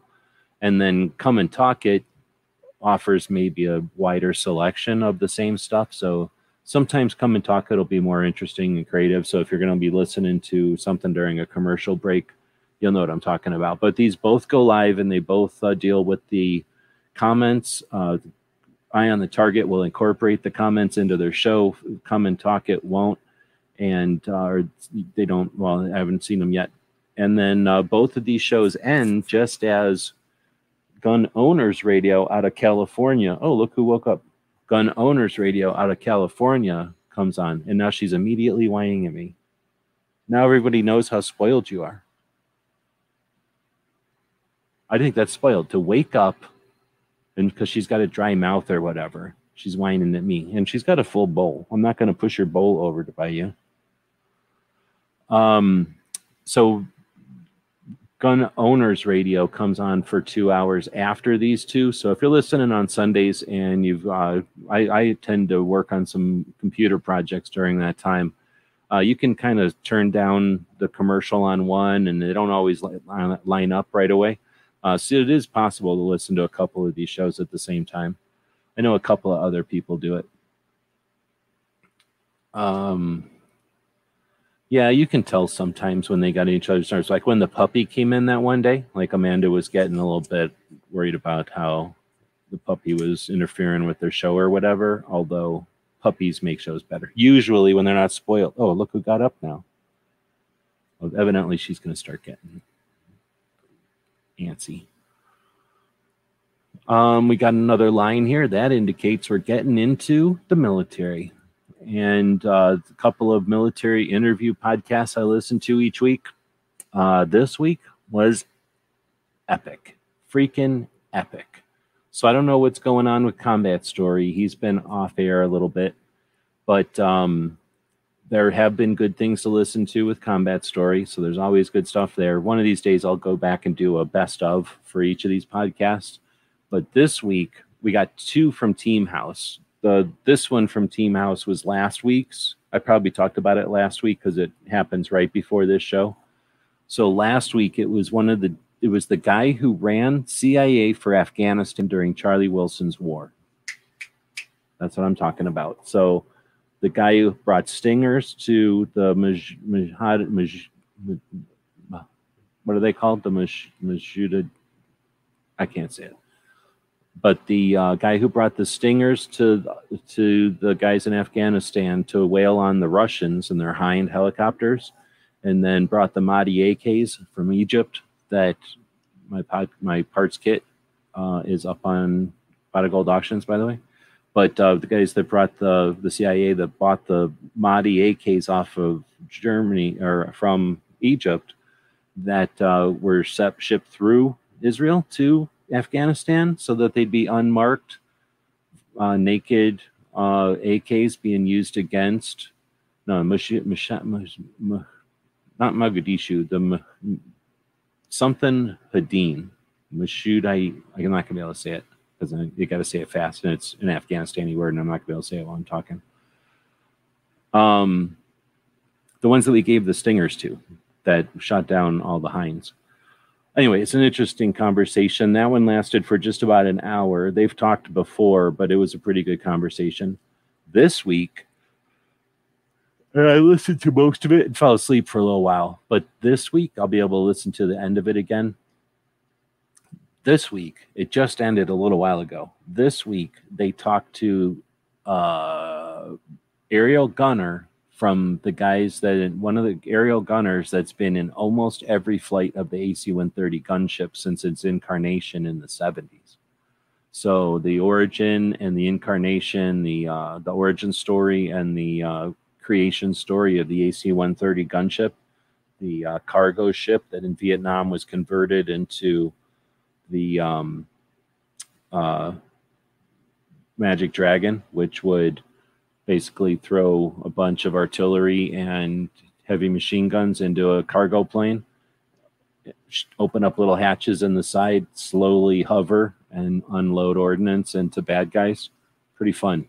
And the dudes that did stuff in Nam in Vietnam did not pay attention to safety and then figure out what they could do. They did whatever they did, and if the aircraft broke underneath of them, they did it slightly different the second time until they figured out how to do things that the aircraft didn't quite break all the time when they did it.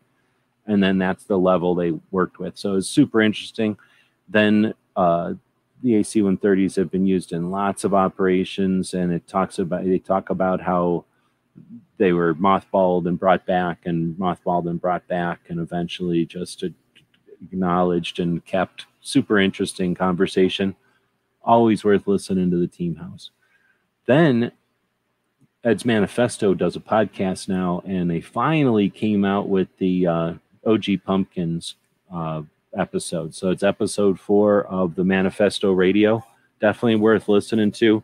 Uh, he records in Tijuana, so everybody has to go to Tijuana to get the uh, to be on the show, and then they go around and do stuff. So it's interesting, super interesting. One of the best podcasts that's happened, and definitely cutting the edges of uh, you know, the podcasting arena. Then we get into our stuff. That's next little line start, starts talking about our stuff. So we're about 90 minutes in. Eventually, we'll get this down to an hour or less. If I quit rambling on about stuff, maybe I could do that. And then we could talk about the industry a little bit on Fridays as well. But we had a bunch of cool stuff. I kind of already mentioned a couple of these things. Uh, brought Harold, Hel, Charles Heller on Monday and we chatted for a bit and we kept it till less than 90 minutes which i don't think we've ever done before unless charles is on the radio which only gives us however much time whenever charles has been on with me on the internet we usually go pretty long because we like to chat and well charles lives like an hour like a mile from me so we chat we've chatted a lot over the years so we have plenty to talk about and uh, it was kind of well it was a it was a um, it was intentional to try to keep that at an hour so that we didn't just ramble all night. We had a pretty good chat about truck guns on Saturday with Tony and Clover. So if you want to check that out, it's over there.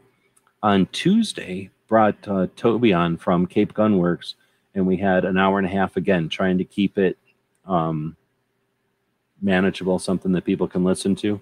Had a conversation with Toby about gun shops. I very much hope to be able to keep continue that as a series. I'm thinking about calling it Talking Shop, and it'll just be talking to gun shop owners about gun shops, and then of course make one called uh, for gun shows as well. That'd be pretty fun. A couple other things that went up this week.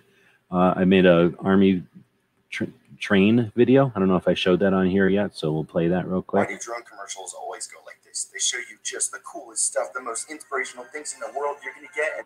I don't know. Good afternoon. We're going to be taking a look at a Ranger 7 um, from EXO. This is a pretty decent drone for the price.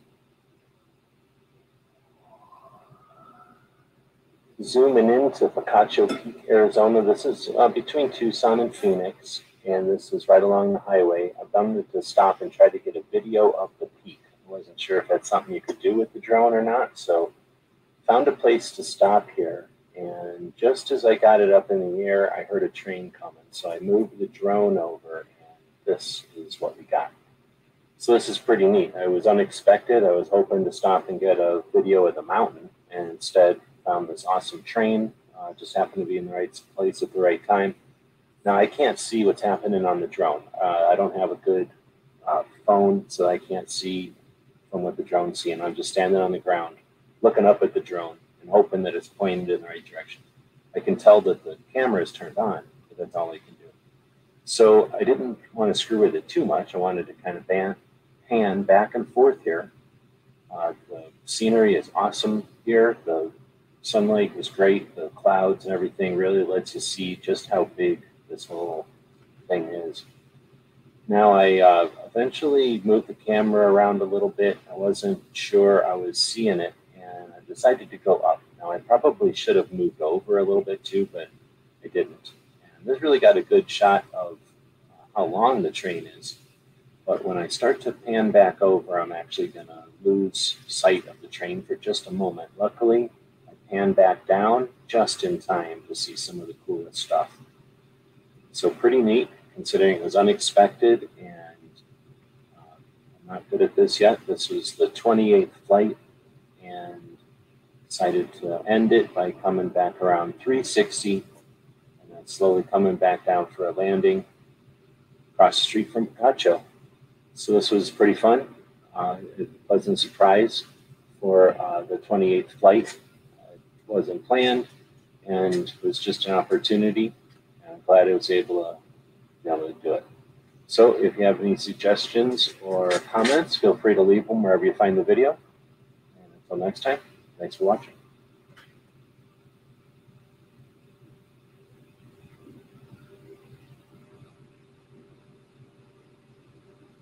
I like to land it on top of the van like an aircraft carrier. So that's how we landed this one. Let us know what you think. It's a little bit uh, easy, a little bit difficult, but it's not too tough once you get used to it. Uh, looking forward to comments and uh, video when it's out there, wherever you find it. Until next time, thank you for watching.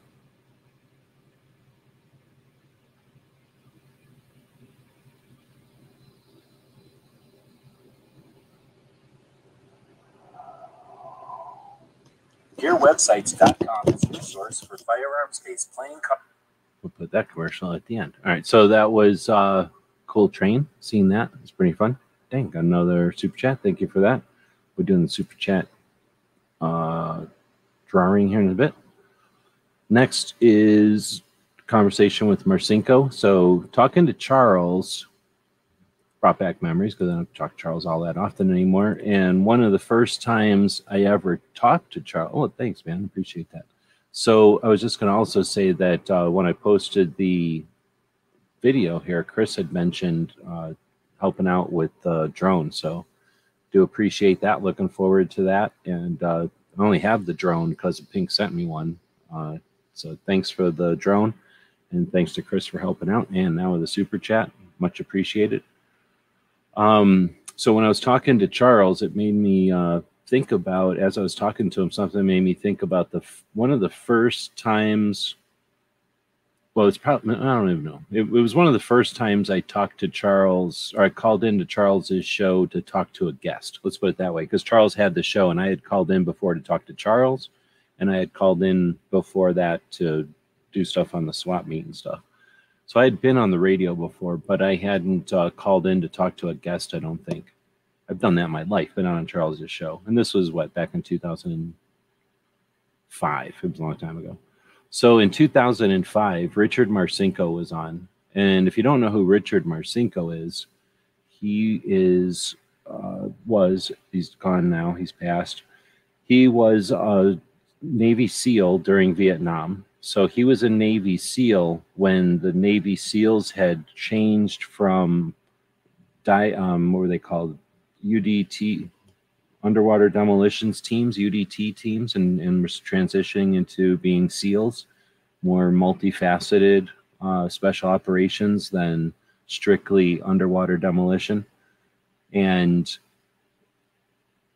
uh, his performance and his reputation from Vietnam uh, after the war gave him uh, abilities and gave him um, opportunities. I guess that's the word uh, to do a lot of interesting stuff.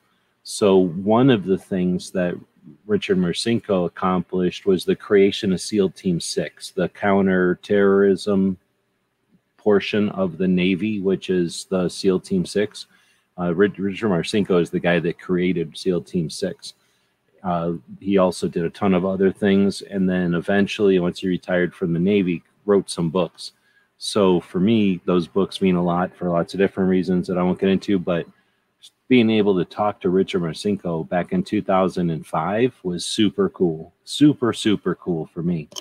A friend of mine, one of the people that created gun websites, uh, was also a big fan of Richard Marcinko. So when I was able to call in, one of the reasons I recorded it is so I could show Greg or tell Greg about it. And because of this conversation, I'll play it here in a second. Because of this conversation, whenever I went to Shot Show the next year, uh, Marcinko knew who I was. And ever since then, I was able to hang out, well, not hang out, but, you know, say hey to Marcinko and he'd know who I was and say hey and we'd chat a little bit. So, super, super cool opportunity that uh, I was able to uh, get because of um, Charles. So, this it made me think of it. We chatted a little bit about it on the show. And then I found this video from 2005. So, this is what it was like back on Oh, I guess I don't need to open the image in a new tab. How about we open the link in a new tab? This is what it's like back on the Gun Websites YouTube channel back in. The drip plugin instantly turns your rough metal. Back in 2005, and I posted this in 2009. 30,000 listens.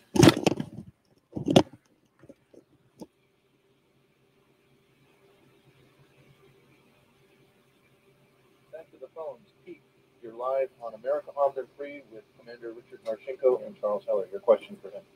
Mr. Marcinko, it's a real honor to be able to answer your question. I've got two real quick questions, and I'll take the answers off the air.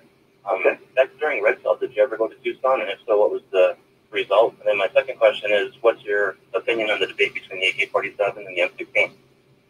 Well, the first one, uh, I, I went to Tucson, and uh, uh, places are places. So Red Cell, um, one of the things that Marcinko was tasked with after accomplishing so many other things was the chief of naval chief of the navy basically said i'm concerned that we don't have enough awareness of defense so he tasked seal effectively or Marcinko to take some dudes from seal team 6 and do mock penetrations of our own defenses, of our own vulnerable facilities. So Red Cell was a project where Marcinko would dress in non-standard grooming, you know, non-standard grooming, whatever, uh, you know, wearing beards and getting all sloppy, effectively walking backwards through the exits, throwing cats and mice and stuff over fences so that anything with like heat sensing would be turned off as a nuisance and then just walk through and,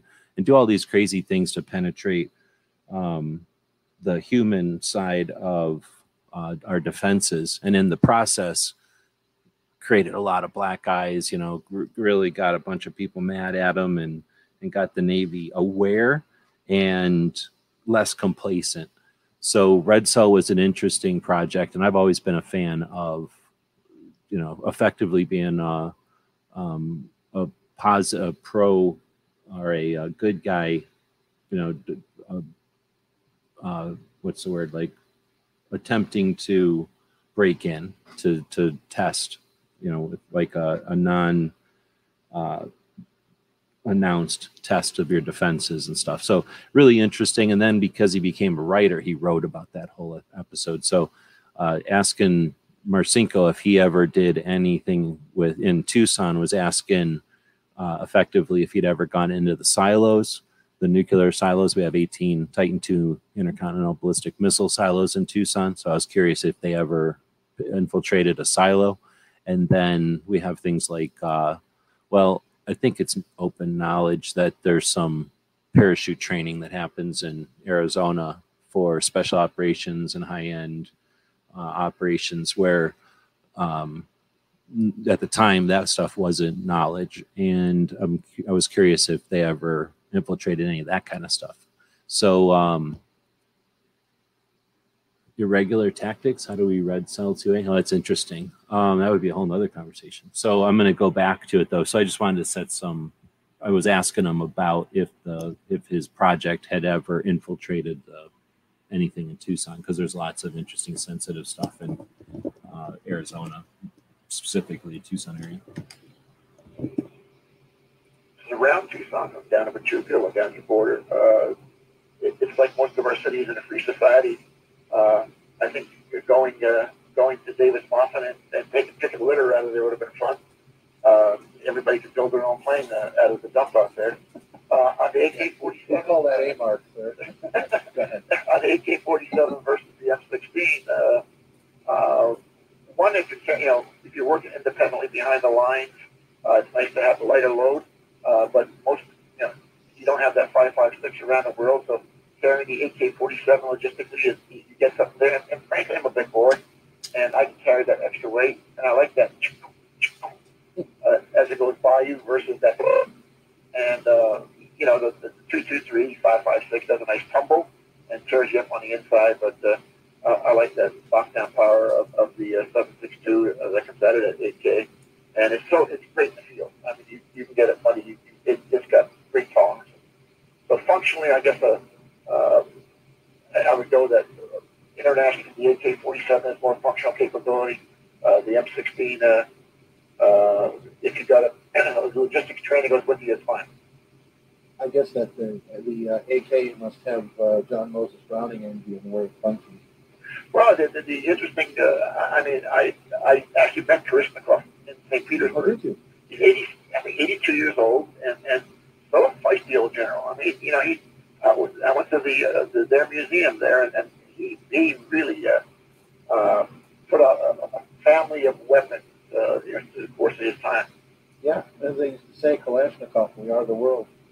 Well, he, he did his part, that's for damn sure. One of the scenarios you sent me in support, in some support literature uh, off the air, talks about something that uh, when I uh, first observed it, when I observed it my, myself firsthand last year, struck me as a tremendous terrorism target. I'm specifically referring to Boston Harbor.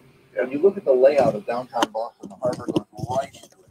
On top of that, there, Okay, now it goes into Boston Harbor. But uh, yeah, so back in 2005, I asked the guy that created SEAL Team 6 if he liked the AK or the M16.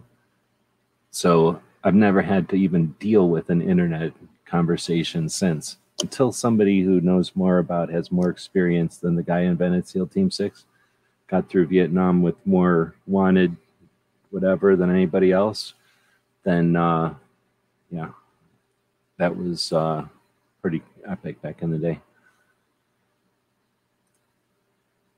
Uh, let's see. So then there's this whole situation with getting paid to eat for free.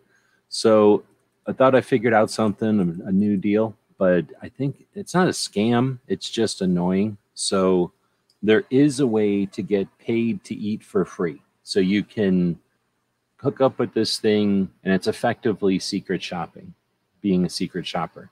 So depending on the place and the situation and the in the in the uh, challenge they give you or whatever the mission they give you, you could potentially go to a place, eat, get paid back for the food, and get paid to tell them about the experience. That's how it's sold and I, I tried that this week, uh, last week, earlier over the weekend, I guess, and uh, and I'm, I'm still experiencing the, uh, the this situation. So it's not necessarily as cut and dry, as easy as they act like. It's not a scam, but I'm going to offer some heads up to people that want to learn more about that if anybody's interested. Uh, you're not going to make a million bucks, but you can get some free food and get paid to tell them about how you liked it or not. The food and the service, you know, secret shopping. So uh, I posted that in here. It's not on all the other ones because it's nothing to do with guns or whatever, but it's kind of rubbing me the wrong way. And I definitely want to let Patreons, people that are paying attention to what we're doing, if they're if they're thinking about something like that, I'll give you some heads up so you don't fall into the same pitfalls that I did. All right. Otherwise, that's the week in 2A. Uh, we'll do the same thing on Sundays, hopefully a little bit shorter. I'm really upping to uh, get this into a more uh, useful package to make it um, uh, so I can add some extra pieces to the end, really. But on Sunday, just so it doesn't take so long. So again, it's more useful for people that want to monitor, use it as a monitor or what's going on.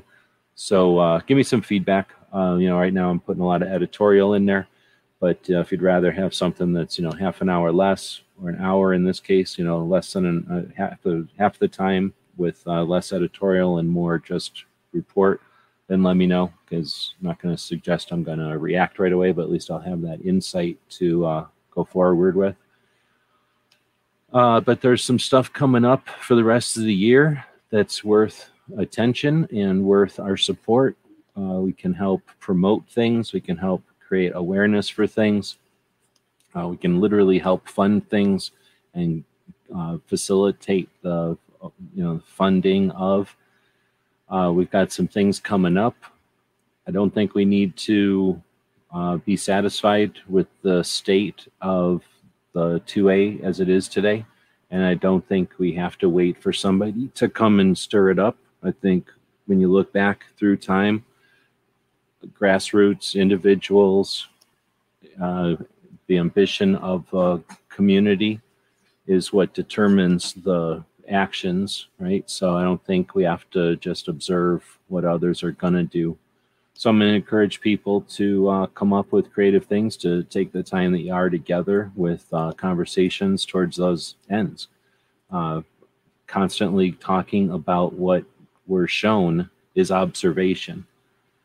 Debating opinions about what just happened is observation. We're not limited to that. We have the internet. We can observe and uh, collaborate and accomplish. So I'm going to attempt to continue to encourage that and facilitate it when possible. I got a bit of a kick in the nuts this week because it turns out uh, the project I'd been working on for the AmCon is not included in AmCon. So I'll just be putting that out as a video, I guess. But I had been working on a project to present to AmCon, and then I guess I'm not presenting it now. Um, I'm going to random.org.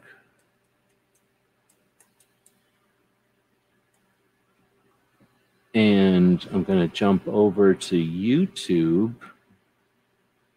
I need to open up YouTube. Wait a minute. Open up YouTube in a new window. Take that window over here for privacy. Take that one and click on this, and then this. I'll have about eight things I got to click on over there. While I'm doing that, I'll look over here at the poll. We have 14 votes 14% say it's a great week, 43% say good week, and 14% say okay week. Uh, I don't know. It, I don't think anything good happened this week, did it? I'm going to go back and look at the overall. I think I'm voting okay this week. I really think we had opportunities again. There's no major campaigns to call senators. There's no uh, push awareness, um, promotion of any of the pro 2A stuff. Isn't there something to get rid of the NFA out there right now? And all we're told about is stuff that's happening in Ohio, in Missouri, in New York, right? We're not talking about or I guess we were told about HR 8051, the thousand percent excise, but has anybody talked about the the thing that's going to remove the NFA? If you remove the NFA by waiting for the other side to come around to our position, do we wait to get rid of the NFA until the other side runs out of money? Until the 14th richest person on the planet runs out of money? do we wait until the other side is too busy with every other project? Oh, wait, they are too busy with every other political issue on the freaking menu. Is there a political issue they're not dealing with right now? And we're not going to use this as an opportunity to push. So, anyway, I'm going over to my YouTube as I'm blabbing here, and I'm jumping over to the super chats.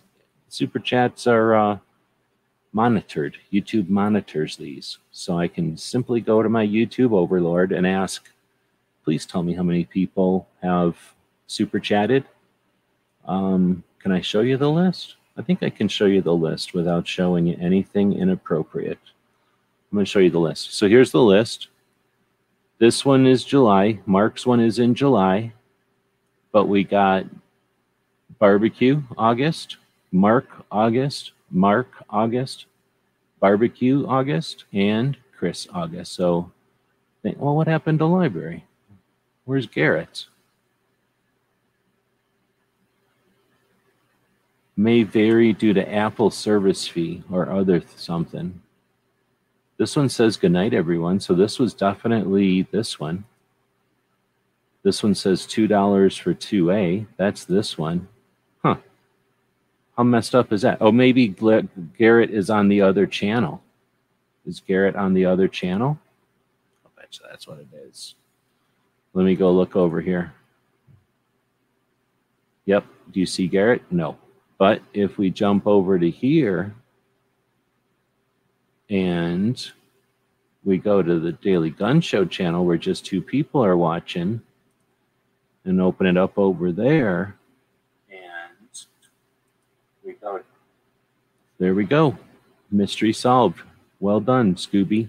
So thanks again garrett for dropping 20 bucks over there. So what we're going to do even though this thing is only able see youtube's smart but it's not that smart. It's only able to get us one two three four five of the eight super chats that came in this month. But uh, what we'll do is we'll count those five barbecues as number one two three and four. Mark is two and three. Chris is number five. Garrett is six seven and eight. See how that works? Six seven and eight and I don't think you get an advantage by being in, you know, in a row. I don't think. So anyway, thanks everybody for that. That is 50, 60, that's like 70 bucks in super chats. So I do appreciate that more than anybody else who gets super chats. Trust me, that is paying bills. And we're going over to random. And I'm putting in the number eight and hitting generate.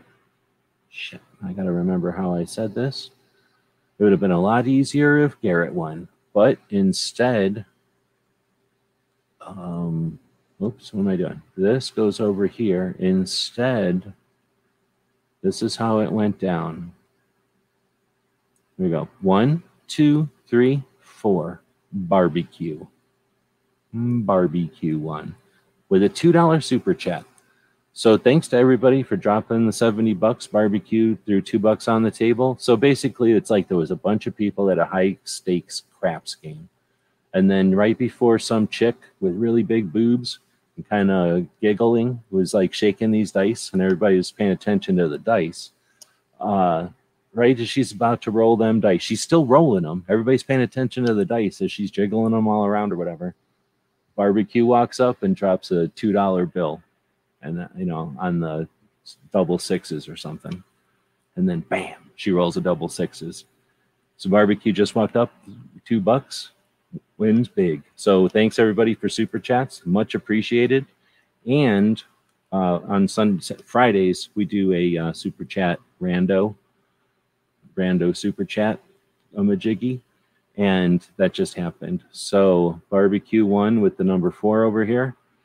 I don't know if barbecue's interested in. So if he's still awake over there, he can throw me some idea of what he might be interested in. He's a an, a, a uh, connoisseur of the patch collecting, and he knows pretty much what I got over on this end. If he's looking for anything specific, that's the kind of deal we're talking about. He's getting a pick of the litter, hand picked collection completing potentially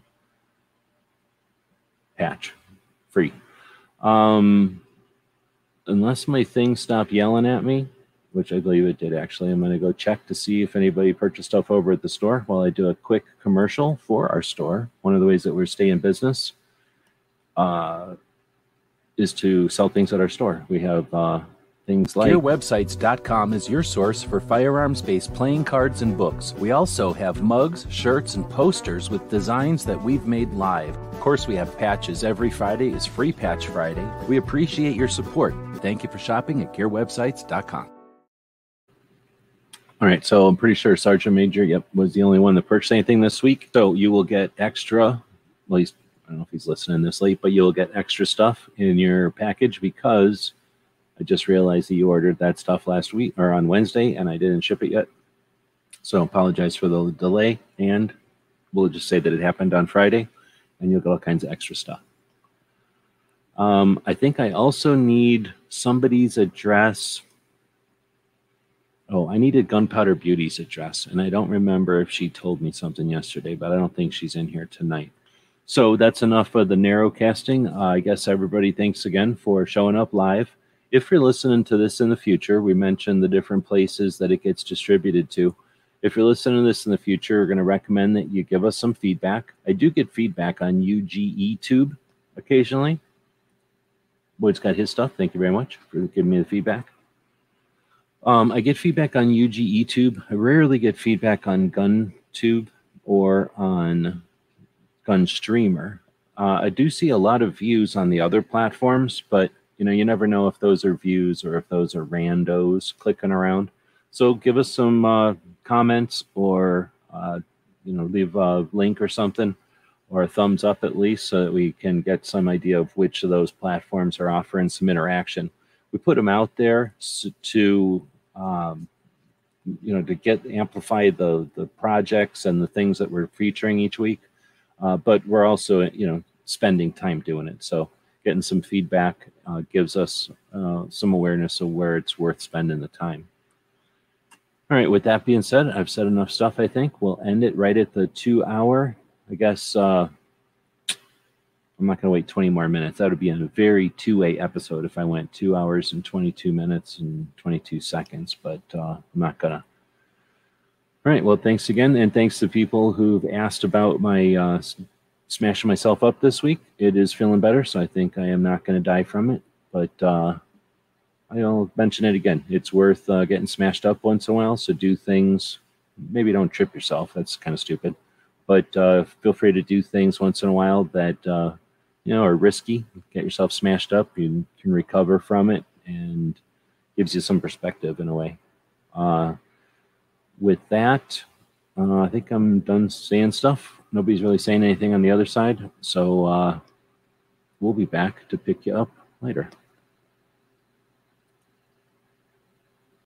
Hey, did you know that you could help support our future projects and let everyone know you're a fan of what we do? Check out our print on demand store. We have a tab here on YouTube. When you click on it, you can choose from a bunch of different items. We have shirts and posters and coffee mugs. Click on the one you like. When you find the design you want to put on it, choose a color and a size if it's appropriate. And when you purchase uh, these items, a portion goes to help fund our future projects. We really do appreciate your support. You get some cool stuff when you get that stuff, post pictures here and on other platforms, and we'll hook you up next time you order from our Gear Website store. Thank you for your support of gunwebsites.com.